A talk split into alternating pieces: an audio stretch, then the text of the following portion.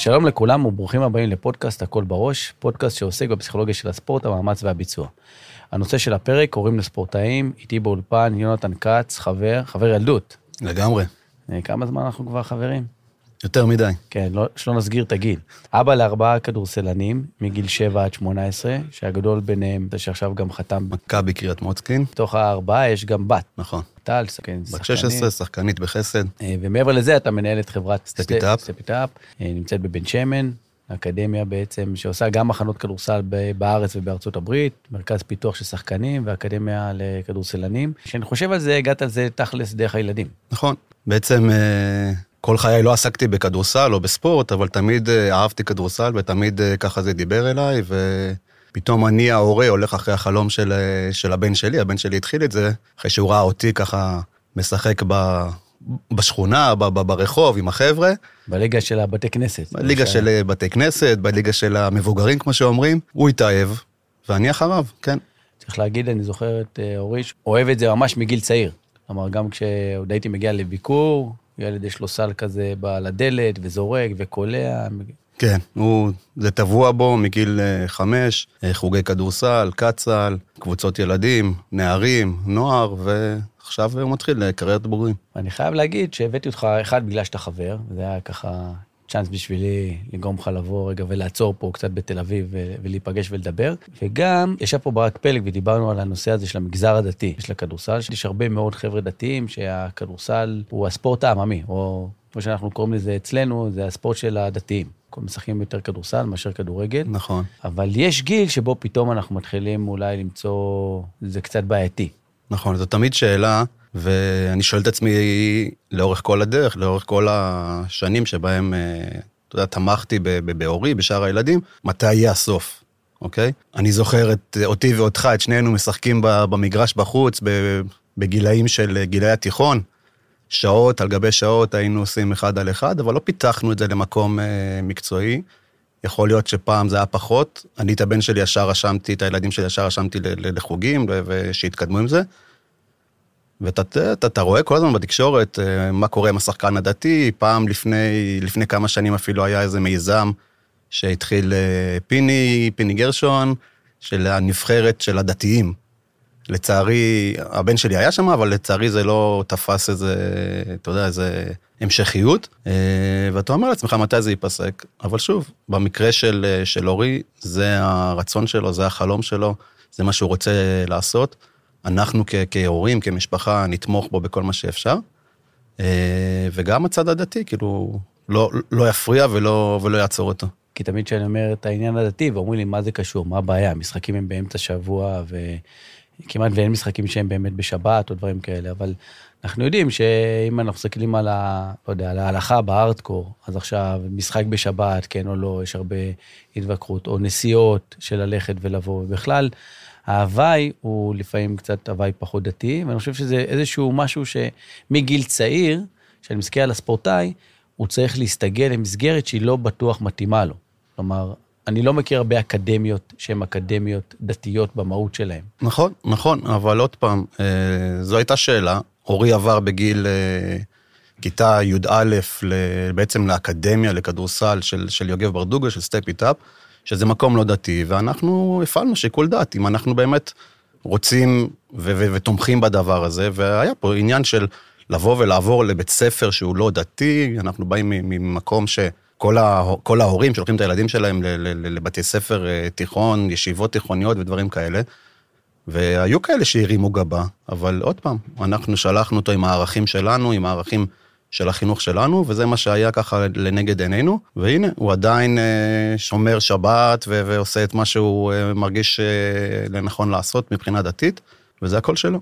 אני בכוונה רגע נשאר בנושא הזה, כי אני חושב שברשימה של הנושאים שאמרתי לך שאני רוצה לדבר, אני חושב שפה יש משהו מאוד מאוד חזק של איזושהי התוויה של איך הבית, הייתי רוצה שהבית שלי ייראה, מה שכל הורה רוצה לעשות. כלומר, כל הורה קובע איזה שהם כללים, ערכים שבהם הוא רוצה שהבית, ו... ופתאום מגיע ילד שאומר, שמע אבא, אני אוהב כדורסל, אני רוצה לשחק כדורסל. עכשיו אתה באבא, אתה אומר את זה גם בעצמך, צריך לקבל איזושהי החלטה, איפה אני שם את טובתו של הבן שלי, איפה אני שם את טובתה או טובתו של האחים. דרך אגב, זה קורה לכולם, אני יכול להגיד שזה קרה לי עם, עם עמית, עם הבת שלי ועם אופיר, בהיבטים אחרים, בלי שהם ספורטאים, אבל פה, בהסתכלות של הספורט, עכשיו פתאום הבית הופך להיות אחרי הילד. כלומר, זה פחות אה, שהילדים הולכים אחרינו כמו עם האבזה כזאת והולכים, אלא פה, עכשיו הילד הוא פתאום הופך להיות המוקד. כלומר, אנחנו עושים דברים שטוב לילד. גם בהיבטים שאני אולי, אתה אומר, מרים גבה, אתה פשוט נמצא ביישוב שהוא יחסית, בטח בימים האלה, אפשר להגיד שהוא יחסית ליברלי, כן? נכון. אז עוד פעם, אני חושב שכל הורה לספורטאי, וזה באמת הנושא של הפרק, בסופו של דבר הספורטאי הופך להיות המוקד של, של הבית. כי ילד ספורטאי, ויש בתים שזה יותר מילד אחד, הוא צריך מעטפת, אוקיי? ואת המעטפת הזאת, מה לעשות? אתה כהורה חייב לספק לו. אוקיי? עכשיו, מה זה חייב? שוב, אם אתה, אם אתה מתנגד לדבר הזה, אז גם הילד לא יהיה ספורטאי. כי אני מאמין שעוד פעם, שספורטאי אה, חייב את המעטפת, ואנחנו כהורים חייבים אה, לעזור לו ולתמוך בו. אז גם בנושא הדתי, שוב, יש אה, גבולות שאני לא הייתי רוצה ש... שהוא אה, יחצ... אה, יחצה. ועוד פעם, אני, אני פה, אני ומירה וכל הסביבה היא סביבה תומכת ל- לאותו ילד ספורטאי. כמה זמן זה נסיעה לאקדמיה בבן שמן, במשחק שנה שעברה במודיעין? שעה וחצי בלי פקקים, ואתה מכיר את המדינה שלנו. תשמע, זה חתיכת אה, השקעה. זו חתיכת השקעה. אה, בוא נגיד, שנה שעברה אורי עשה, קיבל רישיון, עשה קילומטרה שלא מבייש אנשים בני גילנו. אבל עוד פעם, היום כדי להיות ספורטאי וכדי להיות ספורטאי מצליח, אתה חייב להשקיע. ואורי למשל הוא, הוא, הוא דוגמה להשקעה, הוא ילד ש, ששם את הכל בדבר הזה, אוקיי? את, את הכל, הכל, הכל. יש כאלה שיגידו אה, יותר מדי, אה, אבל זו הדרך שלו. ואמרת את ההשקעה, בשלב הראשון ההשקעה, עם כל הכבוד לילד שבאמת קם בחמש בבוקר והולך לזרוק לפני שהוא הולך לתפילה או לפני שהוא הולך לבית ספר, זה סיפורים שאני זוכר גם מהשיחות איתו, אה, זה השקעה הורית, כלומר השקעה כלכלית. בואו רגע נעזוב רגע את התמיכה שאתה נותן. דיברנו על זה בכמה פרקים גם בפודקאסט, ההשקעה ההורית היא, היא אדירה ברמה הכלכלית. אם זה להביא מאמן כליאה, ואם זה לקחת עכשיו לנסיעות למדידות, או לרופא או פיזיותרפיסט, שאתה לא מקבל במועדון. לגמרי. אה, יש פה בהחלט השקעה הורית, וכל הורה לספורטאי אה, מכיר את זה, יש פה השקעה כלכלית מאוד מאוד גדולה, וזה עוד פעם, זה, זה נכנס לאותם אה, סדרי עדיפויות שיש לך כהורה, יש לך כמשפחה, איפה אתה שם את הכסף. יש משפחות והורים לספורטאים אחרים שהם בתחילת הדרך, בוא נגיד, כאילו, גילאי נערים, נוער, כולם בתחילת הדרך. יש כאלה שיפסיקו עם זה בשלב בסוף הגיל נוער, ויש כאלה שירצו להמשיך עם זה. אני אומר, אני, ברגע שאני רואה שיש פה רצון עז של הילד ויש פה כישרון, אני אבוא עם, אתן לו את כל מה שאני יכול לתת לו, אה, וגם מבחינה כלכלית. תשמע, אני לא, אני לא אספר לך כמה חופשות אה, שלנו אה, אה, נעצרו באמצע כי לילד יש משחק, או לילדה יש אימון, או לילד, לילד השלישי יש משחק כזה או אחר. נדבר על חופשות, אני מדבר על בכלל, כל, כל, כל תהליך החיים, הכל אצלנו סובב סביב הכדורסל. ואתה אומר לי, הוספנו עוד, עוד שלושה ילדים, את שוהם, את טל. ואת עוז. ואת כן. עוז. עוז בתחילת הדרך. כן, וגם זה איזשהו שינוי שמתרחש. כלומר, פתאום מי הורה, מי אבא לכדורסלן אחד, שיודע לטייל איתו, שגם בזה יש משהו לילד, שהוא רגיל שההורים הם שלו, פתאום צומחת ילדה, טל, שגם היא שחקנית וגם היא צריכה את ה... attention. כן, ושוהם, ואולי אפילו מתחיל איזשהו מאבק. אנחנו מכירים את זה גם בהיסטוריה, שיש שחקנים שהבן הבכור הוא ככה והבן השני הוא אחרת, אני לא יודע אם זה כרגע המצב, אבל... אה, כי יש הפרש גילאים כרגע גדול, אבל של הסתכלות, ובאמת, ואתה אומר, ההסתכלות על הכישרון. כלומר, אתה מרגיש שיש משהו שאתה אומר לעצמך, שמע, עכשיו אני צריך להוריד רגע מאורי ולתת יותר לטל, כי אולי שם יש יותר פוטנציאל, או... זו באמת שאלה, כי... זו שאלה אני, מסוכנת. זו שאלה מסוכנת, ומקשיבים לבוט, כן, כן. אבל אני, אני אגיד כך, אני, אני אדבר קודם כל על, אתה יודע, שנה שעברה, אורי משחק בשתי ליגות, בנוער על של מודיעין ובקבוצת בוגרים של מודיעין, זה אומר שני משחקים בשבוע. טל משחקת בשני ליגות, נערות א', נערות ב', עוד שני משחקים בשבוע. שוהם משחק ב, ב, במשחק. כולם רוצים אה, שהאבא יבוא, כן? אני אה, מנהל אקדמיה לכדורסל, גם יש משחק, אוקיי? של האקדמיה. נוצר מצב, שתיים, ארבע, שש משחקים בשבוע, איפה אני מחלק את עצמי? עכשיו, גם אני יש בי את הרצון לבוא ולראות, ובסופו של יום אני אה, נהנה מזה. אז כן, אתה צריך לעשות את ה, עוד פעם, את השיקולים, אוקיי, איפה אני נותן, איפ, למי אני מראה את עצמי יותר, למי אני מראה את עצמי אה, פחות, להסביר. אה, באמת, תשמע, בסופו של יום, החלטה לא פשוטה. אני מרחם עליך אפילו. כאחד שעושה איתך לפעמים שיחות בהקשרים האלה, אז אני באמת מכיר את ההתלבטות, לא סתם אני שואל את השאלה, כי אני חושב ש...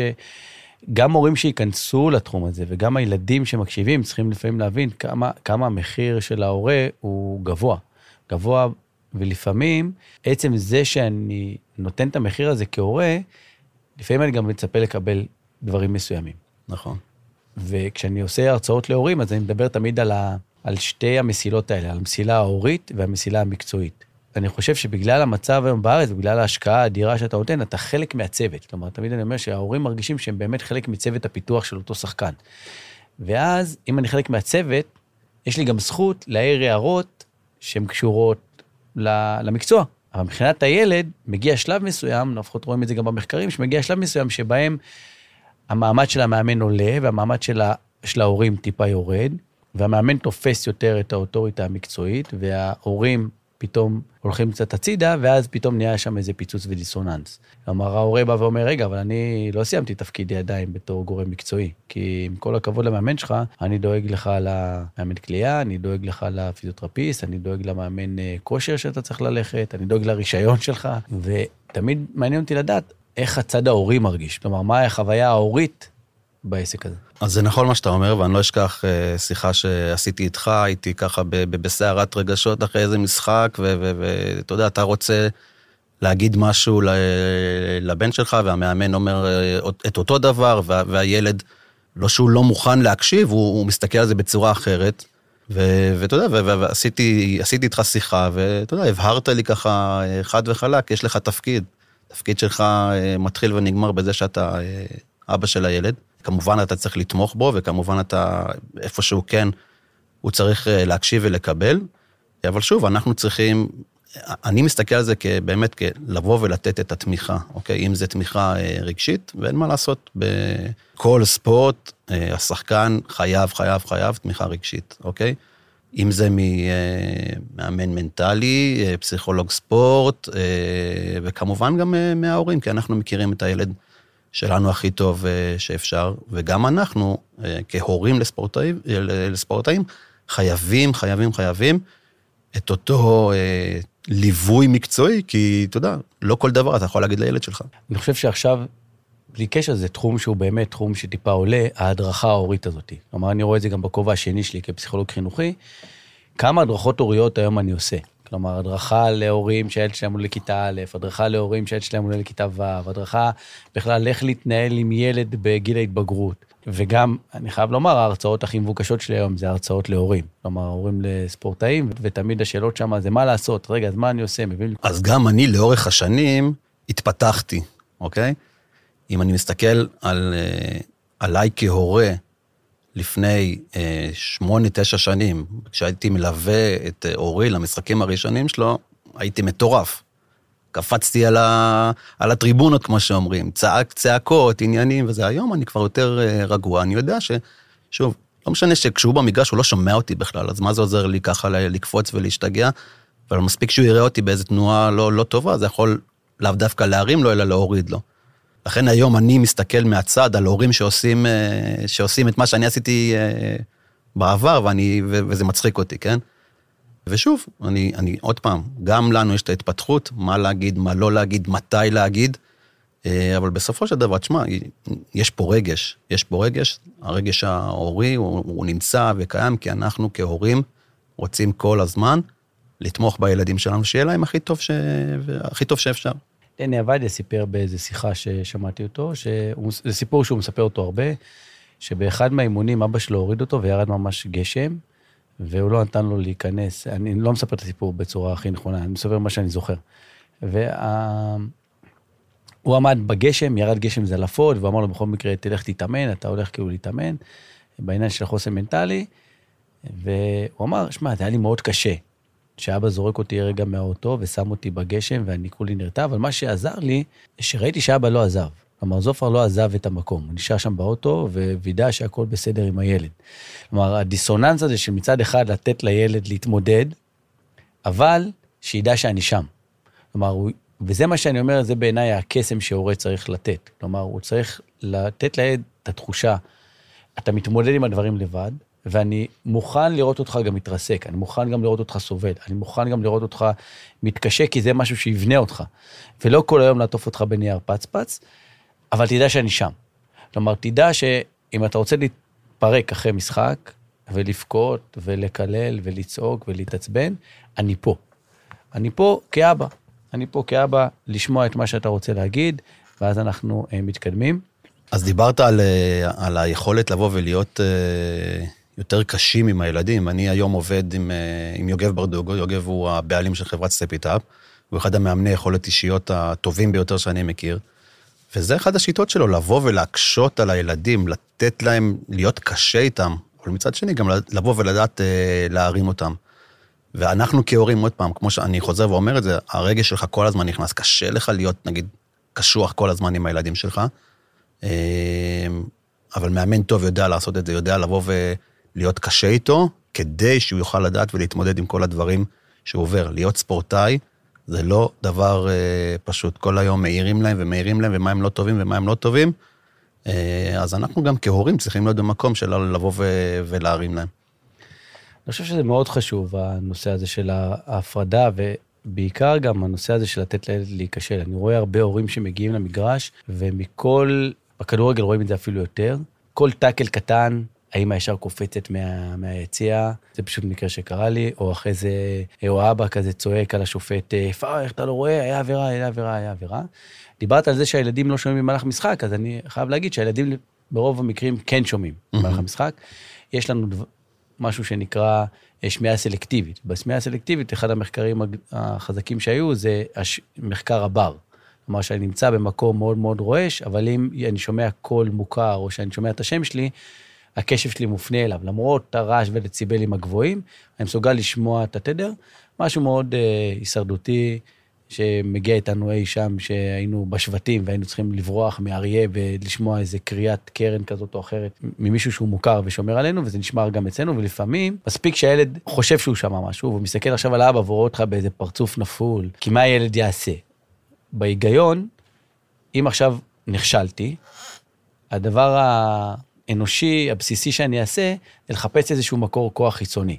כלומר, אם המקור כוח הפנימי שלי כרגע נפל, בהסתכלות שלי, המסוגלות העצמית שלי נפלה למטה, אני אחפש את האנרגיה שלי ואת המוטיבציה החיצונית מבחוץ. אז אוטומטית הוא יחפש את האבא. ואם אתה כאבא גם עכשיו נמצא באיזה חוויה שלילית, במקום להתגבר על החוויה השלילית שאתה מרגיש, הילד יורד עוד, אתה מבין? כן, אז אני מסכים איתך, אתה יודע כמה פעמים במהלך משחק, שאני רואה שנגיד דברים לא הולכים, אני רק מתחנן שהוא רגע יסתכל לי בעיניים, אתה יודע, מרחוק, מהספסל. ואני אעשה לו איזה, אתה יודע, איזה מבט של אה, מעודד כדי לנסות לבוא ולהרים אותו. כאילו, כי אתה יודע, אתה מדבר על הדברים האלה עוד לפני המשחק, או אחרי המשחק, ואתה מדבר על אה, מה היה טוב, מה היה פחות טוב, ואתה, ואתה אומר, תן לי רק את המבט הזה, אה, ושאני אוכל לעודד אותו ולהרים אותו,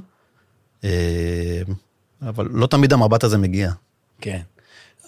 כי עוד פעם, יש הרבה עניינים גם אישיותיים, שאני אומר עכשיו, הורים לפעמים לא מבינים, כי דיברנו בהתחלת הפרק על, ההשקעה ההורית, וההשקעה ההורית היא חרב ופיות, כי מצד אחד, אני כהורה מאוד משקיע בילד שלי. הילד שלי יכול לתווך את זה לשתי כיוונים. יכול לתווך את זה בצורה מלאה שההורים תומכים בי איתי ונותנים לי בשביל ההתקדמות שלי. לפעמים אני אפילו מסתכל על ספורטאים כאלה כסוציומטיים, שלא אכפת להם, שלא לא, לא מכירים תודה על ההורים בדבר הזה. וזה יכול גם להיות שהילד ועכשיו אני הולך לקצה השני, שהילד בגלל ההשקעה ההורית, מרגיש מחויבות אדירה להורה. ואז, אם לא הצלחתי במשחק, עולים לי כל המחשבות של, וואי, אבא נסע שעה וחצי לפה לקחת אותי, אבא יכל להיות במשחק של שוהם, אבל הוא העדיף לבוא למשחק שלי, ואיך לעזאזל אני לא במיטבי, ואני לא מצליח לקלוע, אני לא נותן לאבא גאווה, אני לא... הוא לא, הוא לא מבסוט כרגע, אני מעציב את אבא. חלק מהדברים רצים לו בתת מודע, חלק מהדברים אולי ירוצו לו במודע. לכן אני אומר שההשקעה הזאת לפעמים היא קצת אה, בעייתית, ומה שחשוב זה התיווך לילד. ופה נכנס באמת הנושא של היעדים והמטרות. כלומר, בכלל, האם... אחת ההמלטות שלי להורים זה לשבת רגע עם הילד ולהגיד, אוקיי, תשמע, אלה המטרות שאנחנו רוצים, אלה היעדים. בואו ננפה רגע את מה שאנחנו עושים כרגע ונחליט איך אנחנו רוצים שהדברים האלה יקרו, כי יש לי עוד שתיים, שלוש אה, ילדים ואני צריך גם לעזור להם. כלומר, לנסות כמה שיותר ממש להציב את הכל על השולחן ולהגיד, זו התוכנית שלנו כמשפחה. זה משהו שאתה מרגיש שעשיתם, שהוא עוזר? אז אני לא חושב שישבנו ודיברנו על אה, דברים כאלה באיזה ישיבה, אספה משפחתית, אבל אה, כן, הדברים האלה קורים. אני חושב שבמקרה, נגיד, אצלנו כמשפחה, אז באמת תלוי ב, בילד. אם אה, נגיד אצל אורי זה, זה, זה מוכוון לאורך כמעט כל החיים הצעירים שלו, הוא, זה מה שהוא רוצה, זה החלום שלו, תזיזו הכל לצדדים וזה מה שאני רוצה, זה גם מה שהוא מקבל אה, מאיתנו. אם זה, אם אני מסתכל נגיד על אה, טל, שמבחינתה, אנחנו, אני אבוא ואשחק ואני אעשה את הכי טוב שאני יכולה, אני לא רואה את זה כשאיפה לחיים, והיא, והיא מסוגלת לבוא ולהגיד לי, אבא, לא נורא, אתה לא חייב לבוא למשחק שלי. וזה עוד איזה נושא לדבר עליו, שהיו פעמים שהיא אומרת לי, אבא, אל תבוא למשחק שלי, אני לא רוצה שתבוא למשחק שלי. ואז אתה רגע אומר, כאבא, מה נסגר? כאילו, למה, למה את לא רוצה? מה, את מתפדחת ממני? זה לא רק מתפדחת ממני, כמו שזה, לא יודע, אולי, אולי זה מלחיץ אותה. ואז אני לוקח צעד, צעד אחורה. אם זה מלחיץ אותך, הכל בסדר, אז uh, אני לא אגיע. ניסית לפתוח איתה פעם את הנושא הזה, למה היא לא רוצה? אני חושב שפתחתי את זה עם המאמנת שלה, או עם המאמן, אני לא זוכר, ו- וקיבלתי הסבר. יש, uh, יש uh, ילדים שזה מלחיץ אותם, זה לא עושה להם טוב, אה, זה איזה גיל אה, מעבר כזה, ו- וקיבלתי והבנתי, וזה עבר אחרי כמה משחקים.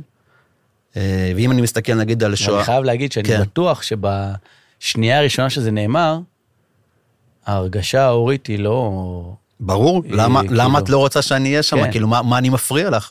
אבל, אבל ברור. אפילו זה... אולי זה מקום של היעלבות, היעלבות פנימית. ובגלל זה אני רוצה רגע לעצור על ההיעלבות פנימית הזאת, כי דבר שאנחנו חווים את זה בעוד הרבה מקומות, לא רק של הספורטאים. פשוט בספורט, תמיד אני אומר, הדברים הם הרבה יותר בולטים ואתה רואה אותם בצורה יותר מהירה, חדה. אבל uh, אני יכול לקחת עוד אלפי מקרים שקרו לי עם הילדים שלי, או מקרים אחרים שלא קשורים בכלל לכדורסל. והעלבות ההורית הזאת, היא קשורה טיפה גם לחוויה של מה שהיינו רוצים, וגם דיברנו על העניין הזה של השמירה על הילדים. כלומר, חלק מהדברים שאני מנסה לעשות זה להפריד את החוויה של יונתן, ואת החוויה של טל. ולא כל מה ש... כי לפעמים אמרת פה משפט, שלפעמים אני מתעקש עליו עם הורים, שהוא משפט לפעמים שהוא טיפה מסוכן, אני כהורה מכיר את הילד שלי הכי טוב. אז אני אומר שאני כהורה שואף להכיר את הילד שלי הכי טוב. לצערי הרב, אין לנו לא עיני רנטגן ולא, ולא CT. אז אני לא ממש יודע מה שקורה בפנים, אני מנסה להיות, ולהיות ההורה הכי טוב שאני יכול, בגיל מסוים, 14-15, הילדים יודעים קצת יותר לדברר ולהגיד מה הם רוצים, ואז יותר קל לדעת אם אתה עושה את הדברים נכון או נכון. אנחנו בהחלט מנסים לעשות את הדבר הכי טוב, וכשהילד בא ואומר לי את הדבר הזה, לפעמים זה מכניס אותי לעניין של, ה... של ההיעלבות, ואז החוויה שלי מתחילה להיות, רגע, אני רוצה לחוות את החוויה דרך העיניים של טל. כלומר, המאמן כעס עליה, זה, זה פוגע בי, זה גם פוגע בה. לא עושה את ההפרדה הזאת. עכשיו, יכול להיות שאתה נעלבת, אבל בקשר שלה עם המאמן, היא רגילה. אתה יודע, יש מאמנים שהם צווחים וצורכים כל המשחק, שאני לא יכול לסבול את זה, גם כפסיכולוג. אבל כשאתה שואל את הילד, הוא אומר לך, הוא צעק? לא, לא זוכר. אני מסכים איתך לגמרי, כי אנחנו יושבים לנו, ב, אתה יודע, על הספסלים אה, שם מאחורה, ומסתכלים על כל אה, פיפס ועל כל אה, צעד שהולך במגרש. כל הורה מסתכל על הילד שלו, ואז מתחיל כזה ישיבת פרלמנט של כל ההורים, ומה המאמן עשה ומה הוא לא עשה וזה, ואנחנו כאילו, כאילו יודעים הכי טוב מכולם. ו, ואחר כך, אחרי המשחק, אנחנו מזכירים לילדים, אה, למה הוא צעק עליך פה, ולמה הוא צעק עליך שמה, ומה עשית לא נכון, והוא אומר, אני, אני לא יודע על מה אתה מדבר בכלל. אז, אז זה נכון מה שאתה אומר, ו, ועוד פעם, אנחנו באיזשהו מקום גם צריכים לדעת איפה המקום שלנו, כמו, כמו שאתה אומר, וזה, וזה התהליך ההתפתחותי שאני עברתי גם uh, לאורך השנים. אני נכנס לנושא שהוא תמיד נושא כאוב, בטח להורים לספורטאים, הלימודים והספורט. אתה יודע, היה לי מפקד שהיה לי שיחה איתו, ואז הוא אמר לי פעם אחת, שמע, אתה לא יכול להיות אלוף בהכל. יש משהו אחד שבו אתה תהיה אלוף, ויש משהו אחד שתהיה בסדר. אתה צריך לקבל את ההחלטה במה אתה רוצה להיות אלוף. וספורטאי בדרך כלל אומר, אני רוצה להיות אלוף בענף ספורט שלי, ולא משנה מה נעשה, הוא טיפ-טיפה מזניח את, ה, את הספורט. היום אנחנו קצת מצליחים לעשות יותר אג'סמנטים uh, כאלה, כאילו לשחרר פה, ניהול הזמנים שלי תלמד יותר פה לאקדמיה או דברים כאלה. הרבה טכניקות ודברים שאנחנו מביאים מחו"ל, כי בחו"ל העסק הוא הרבה יותר מסודר. כלומר, אתה לא יכול להיות ספורטאי בקולג' אם אתה לא עובר רף מסוים. נכון. ופה בארץ אין את החיבור באמת של בתי הספר יותר מדי לספורט, ואתה יכול להיות שיש לך משחק מאוד מאוד חשוב, ויום למחרת יש לך בגרות. והדברים האלה יכולים גם ליצור איזה שהם, בהסתכלות, פה, ישב פה גם כן ברק פלג ואמר, שמע, אנחנו מדינה מאוד בעייתית, כי בגיל 18 אתה חייב להגיע להישג. נכון. לא תגיע להישג, אתה הולך לצבא. הלכת לצבא, שנתיים, שלוש. נגמרה הקריירה. נגמרה הקריירה. אה, ליגה א', אה, זה, ניתנו לי כל פעם איזו דוגמה כזאת של, שלא, שלא באמת הצליחו, אבל בגדול נגמרה הקריירה. ואז אנחנו כהורים או כמעטפת חושבים ואומרים, שמע, אני רוצה שלילד יהיה עוד לאן לברוח, אז בואו גם תשקיע בלימודים. אבל הילד לא מצליח עכשיו להשקיע בלימודים, ובחלק מהספורטאים זה אפילו הבריחה, הספורט הוא סוג של בריחה שלהם. נכון, אז אני, אז אני אגע בכמה נקודות, אה, וזה נכון מאוד מה שאתה אומר, כי לאורך כל השנים אתה אומר לעצמך, רגע, רגע, רגע, רגע, מה יקרה אם זה ייגמר מתישהו? לא יודע, חלילה פציעה, איפה הפלן בי? אני בא מבית, אה, אבא שלי, סבא של אורי הוא פרופסור, אנחנו בית אקדמאי, ההורים של אשתי גם, בית אקדמאי לגמרי, הם כולם דוחפים לחמש יחידות מתמטיקה, חמש אנגלית, אה, מהנדסים, אה, עניינים, אק, אקדמיה. ו, ומה לעשות, אצלי הילדים, הדבר הראשון שמעניין אותם זה, זה, זה, זה ספורט. הכדור אוקיי? הכתום הזה. הכדור הכתום הזה.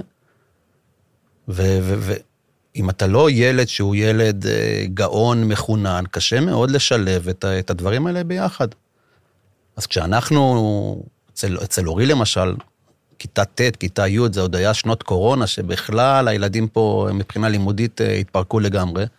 אמרנו, איך לעזאזל אנחנו אה, משלבים גם את הכדורסל וגם את הלימודים. כבר, כבר לנו רצו סרטים בראש, יכול להיות שלא יהיה לו בגרות אה, בסוף, בסוף התיכון.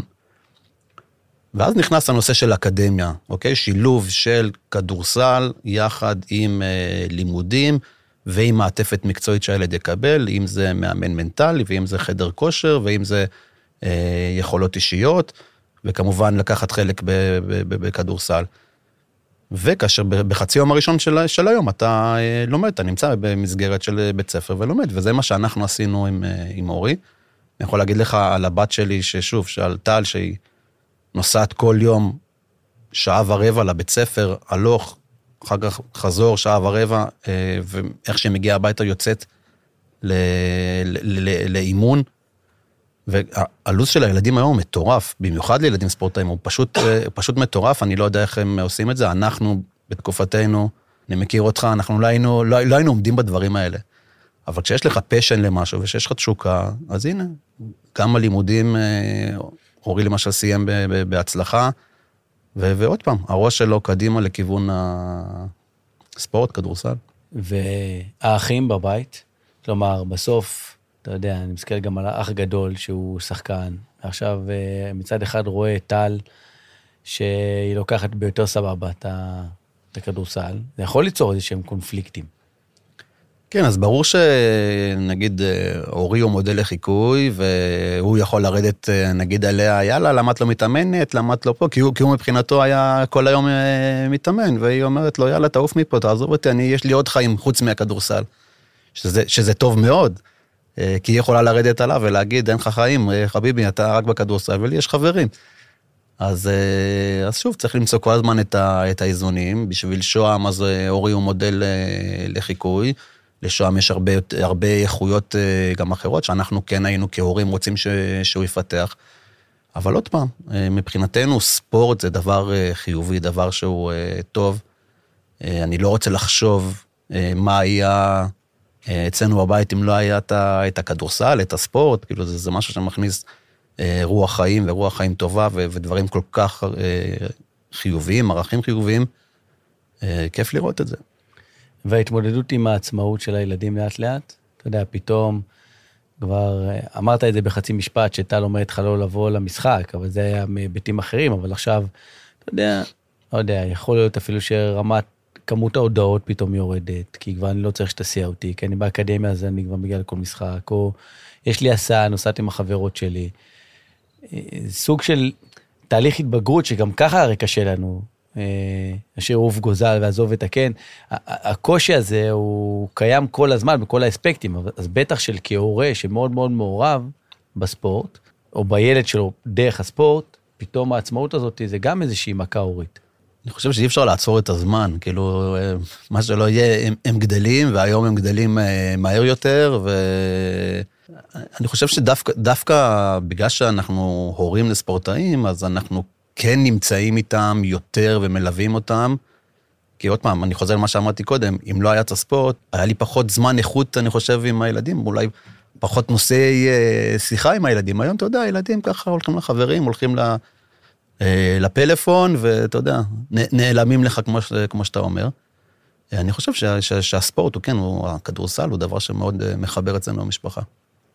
ודיברנו עליך, מירה, אני אישית יודע שהיא מאוד דומיננטית, אבל איפה היא בתהליך הזה? אז בגלל שאני מאוד uh, דומיננטי, אז אתה יודע, מירה uh, לוקחת נגיד צעד אחורה, היא יותר גם בקטע הרגשי, uh, לבוא ולעזור, היא לאט לאט גם לומדת את החוקים של הכדורסל, יש דברים שהיא אומרת לי, אני בחיים לא, לא, לא ידע. הכדורסל הזאת פשוט, לא? זה לא כדורגל אה, נבדל וכאלה, צריך להסביר. אז היא אומרת, כל אנחנו יושבים ורואים, היא אומרת לפעמים אני לא צריכה לראות את, ה, את המשחק, זה רק אה, יפריע לי, או רק אה, יקשה עליי. אבל, אבל בחוויה הזאת באמת אני הרבה יותר נוכח.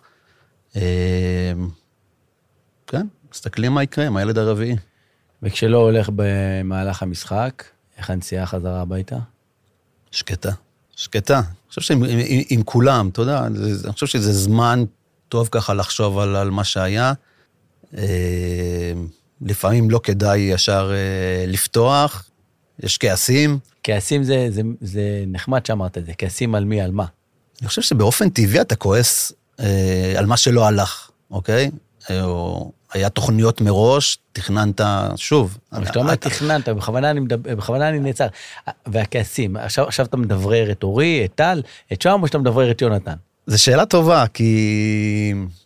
אתה יודע, אנחנו, אנחנו שם בשבילם. הרגש הראשוני שיוצא זה איזשהו סוג של, אה, לא יודע, אכזבה. אכזבה, כן. אכזבה, ו, ו, ומה יכול להיות אחרת וזה, אבל עוד פעם, אם אני מסתכל רגע באמת בצד הפסיכולוגי, כאילו, מה יש לך להיות מאוכזב? כאילו, הילדים שלך בריאים, הילדים שלך נהנים, אבל אני חושב שהאכזבה באה מתוך זה שאתה רואה שהם אה, מאוכזבים, הם אה, ציפו מעצמם יותר, הם היו רוצים להצליח, אז כמה אתה יכול לעשות אה, פרצוף של פייק? כאילו, הם מכירים אותך גם. אתה לא, לא יכול להגיד להם כל הזמן, ברור. יהיה בסדר, יהיה טוב, יהיה... לא, אחד, אני לא חושב שצריך לומר, אני חושב שבכוונה אמרתי את המילה אכזבה, כי היא מילה שמאוד חשובה בעיניי. יש הבדל אדיר בין אכזבה לבין תסכול. כלומר, אם הכעסים שלי נובעים ממצב של אכזבה, הכעסים של השחקן כרגע, בסדר? אז את ההורה אני אגע בעוד שנייה. אבל בשחקן עם, ה... עם העצבים שלי מגיעים ממקום של אכזבה. היה לי תוכנית, גיימפלן, לא עמדתי בזה, לא הצלחתי. אני מאוכזב שלא הצלחתי, הדבר הזה הוא בסדר בעיניי. כי מאכזבה, זה אומר, לא הלך, אבל יש לי יש לי צ'אנס לשפר את זה. כשאני מגיע למצב של תסכול, תסכול זה פחות או יותר כבר עובד לנו על מקום של ייאוש. כלומר, אין, אין מה לעשות. אני מתוסכל, אני מיואש ממך, שחרר אותי. מותר לי להתאכזב. דרך אגב, גם כהורים, מותר לנו להתאכזב מ- מהילדים, מותר לילדים להתאכזב לפעמים מההורים. להתאכזב זה אומר שיש לי מקום לשיפור. להורה, אני אומר, תנסה להבין על מה הכעס. כלומר, האם הכעס הזה נובע כי, כמו שאמרת, אני מסתכל על הילד, וכואב לי שכואב לו. בדיוק. וזה בסדר, אני שמח שכואב לך שכואב לו, וברגע שאני מבין שכואב לי בגלל שכואב לו, אז עכשיו אני אנסה לעשות דברים כדי שיכאב לו פחות. אז אני, זה לא פייק, כלומר, גם אני מאוכזב, גם אני מבואס, גם אני הייתי מאוד רוצה שאתה תצא פה עם 30 נקודות, לא בגלל שאתה תקרא 30 נקודות ותקבל את ה-MVP, כי אני יודע כמה הדבר הזה יעשה לך טוב וכמה מאושר אתה תהיה. וזה מה שחשוב לי, שאתה תהיה מאושר. ולכן כרגע אני מאוכזב שאתה לא מאושר. נכון. אני, וזה משהו שהוא חשוב, כי אני לא מאוכזב כי לא הצלחת במשחק. אני לא מאוכזב כי לא גרמת לי גאווה על זה שלקחת MVP. ולילד, הדבר הזה לפעמים משפר את האווירה. כלומר, אני רואה שאתה, אני, ודיברתי על זה קודם, על העניין של ההשקעה ההורית, עכשיו אני מסתכל על אבא, אבא שותק, אבא מבואס, אני שותק, גם אני מבואס. ועכשיו זה כמו זוג, אתה יודע, שרבו, ומי הראשון ש... שידבר. שידבר, או שיגיד, אה, אה, אני אוהב אותך, או משהו בסגנון, כן? כן. עכשיו, לילד, בגלל זה נגיד, הדבר שאני בדרך כלל אומר לעשות, בסוף משחק, לא משנה מה, תעשה רוטינה. לא משנה, ניצחון או הפסד, הולכים ואוכלים גלידה. ניצחון או הפסד, שותים בירה ביחד, שהוא בן 18, מותר לו. אה, ניצחון או הפסד, הולכים, אה, לא יודע מה, לכרות עצים. לא יודע, כל אחד עם, ה, עם הרוטינה שלו. ואז יש שבירה של מה שקרה במשחק, הוא נמצא במשחק, ויש, ויש את העניין ההורי שדיברנו עליו קודם, על איפה אני נכנס, זה מגיע, זה מגיע למקום אחר. כלומר, יש באמת שבירה כזאת. וברור לי שבחמש דקות הראשונות אין מה לעשות, הכניסה לאוטו בשנייה הראשונה תהיה כניסה של שקט, וזה בסדר, גם זה בסדר, גם את זה צריך להגיד. מותר להיות בשקט, יש אנשים שממש מפחדים מהשקט, ואז אנחנו עושים דברים יותר גרועים, כלומר, אני בכוח, ואז אני אומר את המשפטים שאני לא רוצה שתגיד. אני לא רוצה שתבוא לילד ותגיד לו, עזוב, יאללה, עוד משחק, משחק הבא יהיה יותר טוב. לא, המשחק הזה הוא רצה אותו, והמשחק הזה היה חשוב לו, ולא הלך לו, ומותר לו להיות מבואס. מותר לו, ומותר לי גם להגיד לו, תשמע, מבואס כי אתה מבואס. בוא נלך לאכול גלידה. נכון, אז אני מסכים איתך לגמרי, ואני חושב שזה טיפ טוב להורים ששומעים אותנו. אה, זה יעזור, אה, זה יעזור להם הרבה ב- באירועים כאלה. אה, אני חושב שאצלנו, אתה יודע, כש- כש- כשאורי הבן שלי שקט ואני שקט, אנחנו יודעים לקרוא אחד את השני טוב מאוד.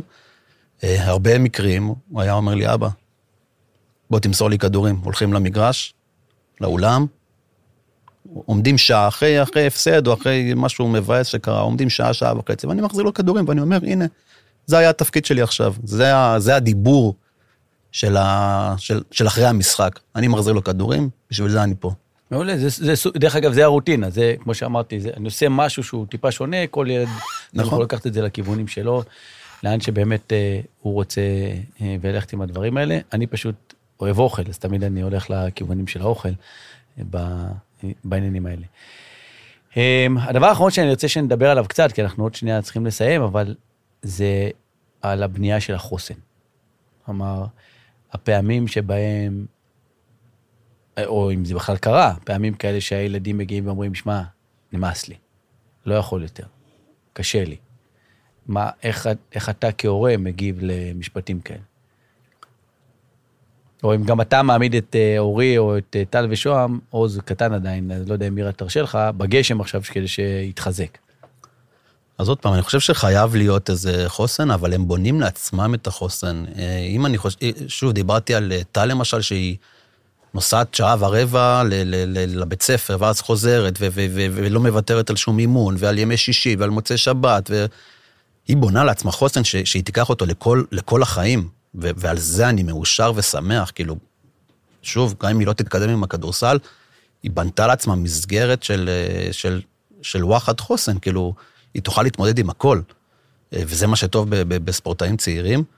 אה, וגם, גם אורי וגם שוהם, הם, הם- בונים לעצמם חוסן בהתמודדויות, כאילו, שוב, אורי שנה שעברה נסע בכל הארץ, אה, נסע מודיעין, הושעיה, אקדמיה, היה לו עונה מטורפת, שני משחקים בשבוע, כאילו, החוסן, עוד פעם, החוסן שהוא בנה לעצמו, גם, זה, זה דבר שהוא יפ- יתפתח איתו לכל אה, אורך החיים. שוהם עוד ככה אה, לומד, עכשיו התקבל לליגה לאומית, אז הוא גם, הוא, הוא יפתח אצלו אה, גם, יש לו גם על מי להסתכל ו- ו- ו- ולאן אה, לשאוף. אה, אבל כן, חוסן הוא דבר שמאוד אה, חשוב, כי זה הדרך שלהם להתמודד עכשיו בספורט, ואחר כך בחיים עצמם. אני חושב ש... כמו שאמרת, גם מהשירות הצבאי, יכלתי לשים לב מי באמת היה בספורטאי, כלומר, כמה דברים הספורטאי באמת קיבל. חלק מהדברים, דרך אגב, הם לא, הם לא מבינים עדיין. אני מדבר על זה הרבה עם השחקניות שלי, ואני אומר להם, יש דברים שאתם לא מבינות כמה אתן חזקות, לעומת מקבילות שלכם שלא היו בספורט. אני עושה הפרדה די גדולה בין חוג לבין ספורט, אבל בתחרות הזאת, שלא בתחרות, של ליגה, כמה מעמסה רגשית וכמה מעמסה חיצונית מגיעה אליי. אני לומד מה זה אחריות, אני לומד מה זה לכידות, מה זה אה, לשלוט ברגשות שלי, לשלוט באימפולסיביות שלי, לתת למישהו אחר לפעמים גם אפילו להוביל. אה, והרבה מאוד ערכים שאנחנו לומדים אותם דרך הספורט, שמגיע לי בעיקר ספורט אה, תחרותי. ולמהלך החיים הם רואים את זה, לפעמים אני תמיד אומר להם שאני צריך להחזיר אותם קצת אחורה ולהגיד להם, אתם רואים, זה בזכות זה, זה בזכות זה, בשביל לקשר להם את ה... את התיווך, שזה הדבר המשמעותי בעיקר שאפשר לתת. לפני סיום, כמו שאני אומר תמיד, טיפים להורים שמתחילים את הדרך, חוץ מלא לצרוח בקהל. אני חושב שתמיד צריך לתמוך בילדים אה, איפה שהם לא היו, באיזה החלטה שהם הולכים אה, לקבל, להיות אה, רגשית איתם, לתווך להם את הדרך, להסביר, אם אתה כועס על מאמן, תבוא ותסביר לילד למה כן צריך לכעוס, למה לא צריך לכעוס, פשוט, פשוט להיות שם בשבילם, זו, זו, זה, זה הטיפ שלי. אז אני אתן עוד שני טיפים. הטיפ הראשון שאני תמיד אומר אותו זה שכיף. כלומר, קודם כל באמת לראות שלילד כיף. ולשמור על הכיף הזה. כלומר, כל הזמן למצוא את הדרך שבו לילד עדיין כיף. דרך אגב, גם כשקשה, וגם כשאני עומד בגשם, וגם כשאני עכשיו uh, חטפתי ארבעה גגות או שני טאקלים uh, מצוינים, אבל למצוא למה היה לי כיף. כלומר, כיף לי, כיף לי עם החבר'ה, כיף לי עם האבות, אמרת את זה בהתחלה, זה הדברים שאני עושה, ש... ולתת באמת לילדים לעשות את זה. הדבר השני זה לתת לילדים לחוות את הדברים שלהם בקו שלהם, ולא... לפעמים אני רואה הורים שמנסים להפיל את החלומות שלהם על הילד. כלומר, אני לא הצלחתי להיות שחקן כדורסל, בוא אתה תהיה שחקן כדורסל במקומי. או לא למדתי קראטה, אז בוא אתה תלמד קראטה, כמו שעשיתי לבן שלי.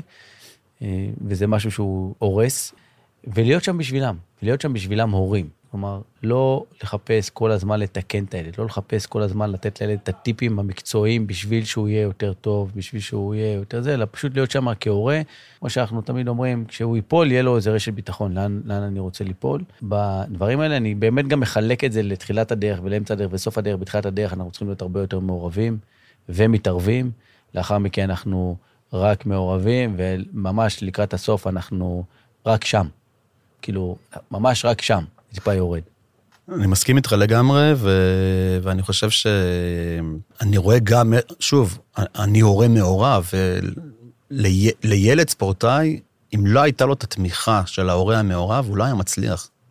הוא לא היה מצליח, שוב, הוא יכול להיות כישרוני אה, ב-100 אחוז, אבל אה, אם אין לו את התמיכה הזאת, גם רגשית, גם כלכלית, גם מעורבות ועזרה, אה, יהיה לו מאוד מאוד מאוד קשה להצליח. אז אה, המון בהצלחה לאורי, לטל, לשוהם, לעוז, שגם כן הולך כנראה בדרך שלהם. אני לא חושב שמישהו שם פתאום יהפוך להיות שחקן בדינגטון או משהו בסגנון. אולי כדורגל. אולי, כן, אולי כדורגל. אז המון בהצלחה, תודה רבה שבאת. תודה רבה, היה לי לעונג. ולכם המאזינים והמאזינות, תודה שאתם ממשיכים להאזין לפודקאסט ומשאירים לי הערות ושאלות. נתראה שבוע הבא.